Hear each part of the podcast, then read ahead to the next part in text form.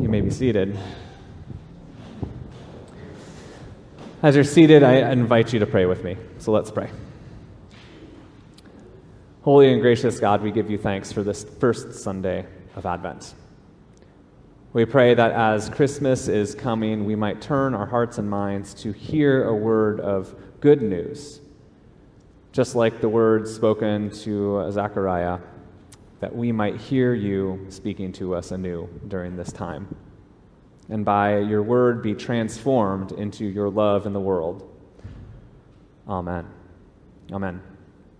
Well, friends, Christmas is now here, right? Our sanctuary is decorated. Although Christmas isn't here, we have this other word for it called Advent. And Advent is a peculiar thing. And so, if you don't know what I'm talking about, I just got asked over this past week, so I'm just going to recap it, okay? Advent is a liturgical season in the church calendar year, and it is a different season than Christmas, which is where uh, in all throughout popular culture and society, it's Christmas time, and we have Christmas songs, and we have this, and or the holiday season, whatever you want to call it. But Advent is unique insofar as Advent is a time that the church actually waits to celebrate the birth of Jesus. Uh, let me give you an example of how hard this is for us. And uh, it comes with my daughter, Stella. She's uh, just turning seven in a few months. And Stella uh, loves this time. Our, our kids just like it's so hard to decorate our house because the minute the boxes for Christmas come out, it's like a switch gets turned off in the kids, and like they're all of a sudden super excited and just like ready. I don't know, like the, everything about this season they love, and they're just like running around, hopping, all of these things. And Stella the other day was just like been waiting every day because we uh, decided to decorate a little bit early, um, and we decided decorated before Thanksgiving. And so every morning she would wake up and she would say, "Where's Elf on the Shelf?" And I don't know if you know, Elf on the Shelf is this new little mythical creature that shows up every morning in houses that decide to buy it from Target. And they have different things that they're doing. Like, so Elf will be like, show up in one part of the house one day, and then another part of the house with candy. And it's just the exciting thing that kids are like, look forward to. And, you know, so she was like ready for the elf to come. And so we're like, no, the book says, because it comes with the book, book says after Thanksgiving, right? So you at least have to wait after Thanksgiving Thanksgiving, let alone Advent, right? Like it should wait, we should also wait to Advent. And so she waited for Elf on the Shelf. Elf on the Shelf came after Thanksgiving. And then we have this like Advent tree that was gifted to us by a church member uh, from a few churches past where I was at. And it has these little like flip numbers, like the days. So, like one is a day, and then you take off this little ornament, has a Bible verse on the back, and you hang it on the Christmas tree. And no joke, day one, Stella's ready. She gets it. She got Elf on the Shelf. She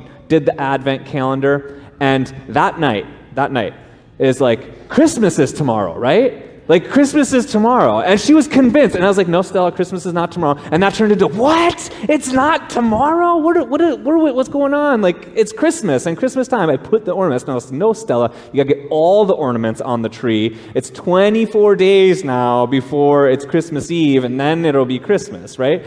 It's just excruciating for us to wait to celebrate Christmas. And, you know, especially in our current culture where we don't have to wait for anything. We don't have to wait to go to the library because I can just download a Kindle book like right now, right? I don't have to wait to go get a CD. What's a CD anymore? You just download the playlist from whatever you stream from. You don't have to wait for your Redbox DVD or from Blockbuster to watch a movie. Some of you, um, you know, know what I'm talking about. You just go online and you get what you want to watch and it's right there. It is a like instant gratification culture and context. And so we find ourselves in this season of waiting. Season of waiting. And it's a peculiar season in the church as well because it's also a season where all year round, and one of the, foundational claims that I make uh, as a Christian is that God is with us. God is with us. But during this season, we also acknowledge that God is coming. That God is coming. And there's this dual tension when we acknowledge that God is with us, but God is coming, because it's acknowledging an incompleteness. Like it, it's not whole until God comes. In fact, the theology behind Advent is that we're waiting for the parousia, the second coming of Jesus, and we relive the story of Jesus' birth, or as we anticipate Jesus' birth, because we're waiting for Jesus to come back. Because there is an irony with our story of Jesus that God is with us, and that is that the earth has not been fully redeemed, or the experience of it, I should say, is not. And, what do I mean by that? Is I mean that the earth has not been fully redeemed and reconciled as we haven't experienced that because look around. Open your news, talk to your loved ones. There is pain and there is heartache and there is weariness here. And so, even though Christ has come, we acknowledge during this time that Christ is still coming. That God is coming back to finish the work that Jesus started so long ago. And we remember that by remembering that Jesus came. God came in the first place. And so we like have to put off our hat that says, gives us comfort and says, Jesus is always with us, and look to the future. And we sing a song so peculiar, and we say, O come, O come, Emmanuel, to ransom captive Israel. We sing a song longing for freedom, longing for hope, longing for something new. And it's a weird thing if you think about it. Every year I sing this song, and as I've been thinking about this weariness, I think about that song, O Come, O Come, Emmanuel, that we begin with. And, and isn't it odd that we say, Come, come, and fix our problems, and then rejoice, rejoice. How many of you, in the midst of your hard circumstances, are, you know, like, rejoice, rejoice, you know, like that you're ready to be happy in those times? In the same instant gratification that wants to move us to Christmas and open up our presents right away is this desire to move beyond to the pain and the hardship. And I think that part of it is, is our longing for what we think we want versus a longing for the gifts that Jesus brings. And each of the can- Advent candles will remind us, and the Advent candles are hope, peace, joy, and love. Those are the gifts that Jesus brings, and the gift of joy and hope are not always what we want them to be. Because we want to be happy. We want to be through the dark tunnel. We want it to look like the expectations that we have set in our minds. And we want to get past as quickly as we can. And so, something about waiting in this time is hard and painful. And when pain comes or darkness comes, we ask questions and we say, Why, God? Why now? Why? And those questions aren't bad. This season asks another question. It's not another question, it's a plea. Come. Not why now, why me, but come, O God, the one who will redeem all. Come and bring the gifts that you promise in Christ. This past year uh, has been a, a doozy for our family.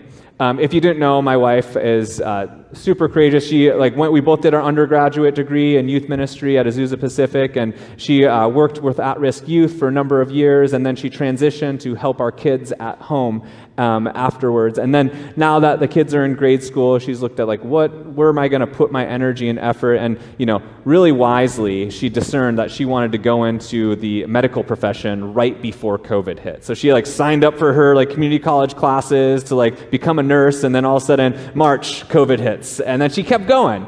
And this past year, she had this year intensive. I mean, any, how many of you know someone who was in nursing school when you were in college, right? Or you know someone that's gone through it? I mean, they were always the craziest, right? Like they just like were studying all the time, like super anxious because the tests were really intense, and like they were like doing all things. And and I just know I had a number of friends that were in my nursing. My school had a good nursing program. It's just they were like they never had time to hang out because they were always studying. Well, so nursing school is hard, if you didn't know. So is a lot of professions, but nursing school, I think, has a, a history of being especially hard. And so Ashley did it in one year. She got her bachelor, she already had her bachelor's degree, and she went back and she did her whole BSN, like all of the nursing stuff, in a one year intensive called the Gepin program at UH Manoa.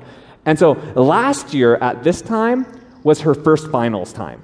And she had five undergraduate classes at the exact same time, all nursing classes, and it was like a firestorm hit our family. Like, I mean, it was just like just studying all the time, a new quiz, a new test, and it was hard. It was really hard, right? Like, you can imagine school is hard, nursing school is hard, intensive nursing school is hard, and having kids.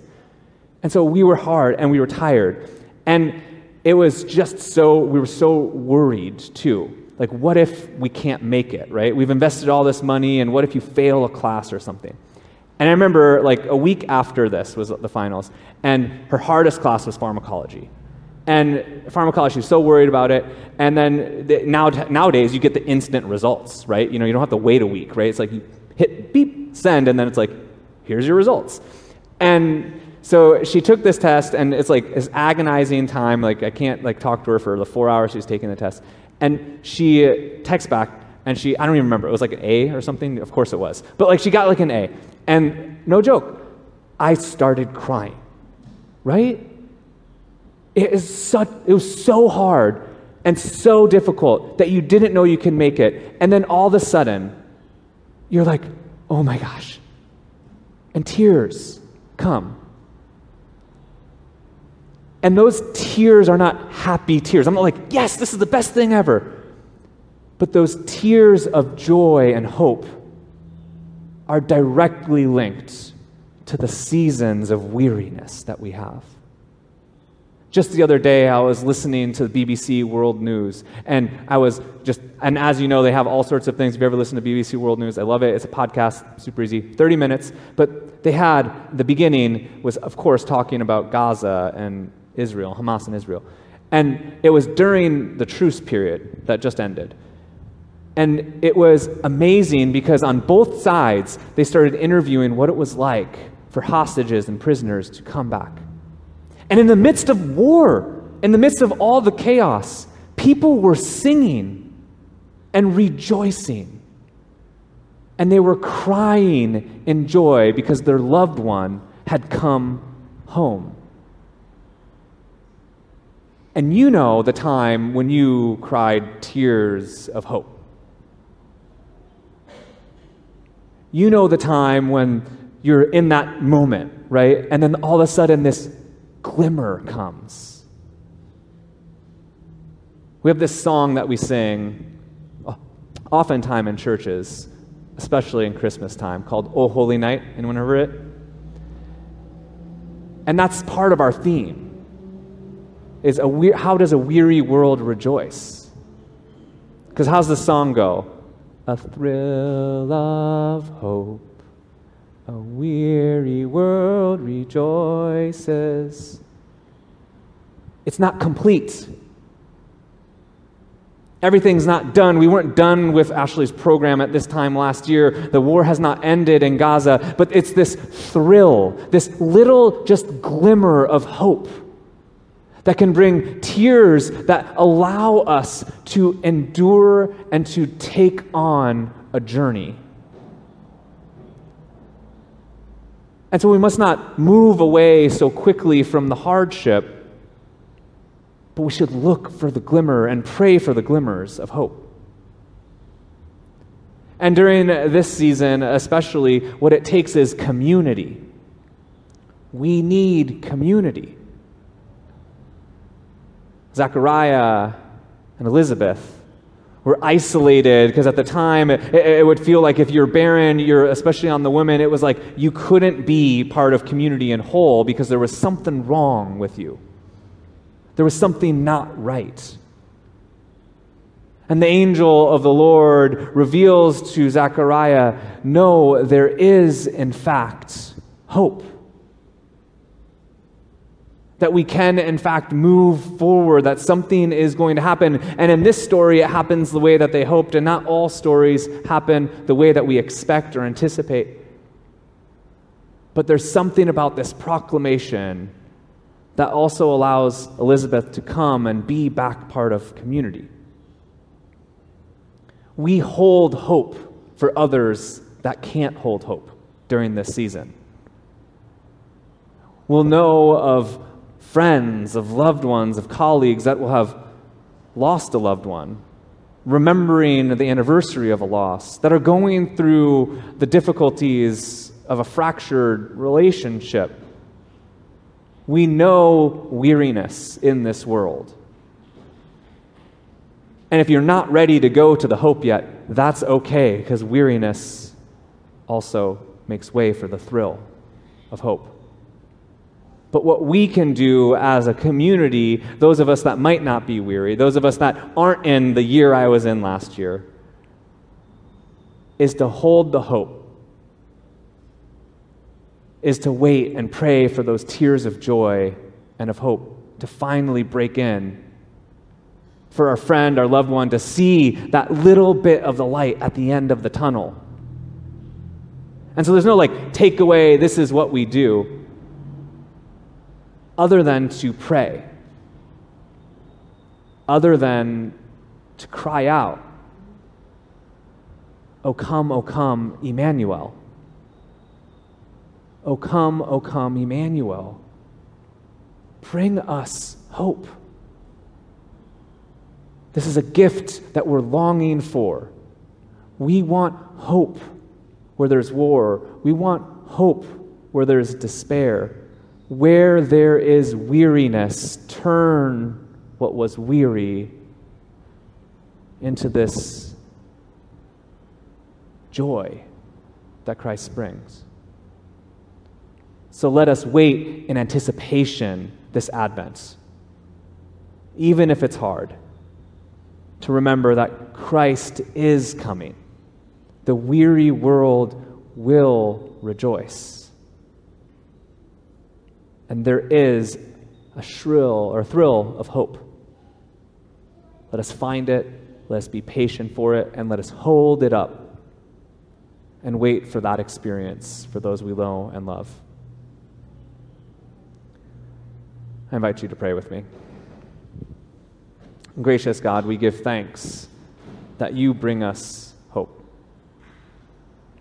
And that you don't move us past the difficulties too quickly. And so during this season, we wait on you. And with all the weariness in our own lives and the world around us, we pray, O come, O come, Emmanuel, and bring us hope. Amen.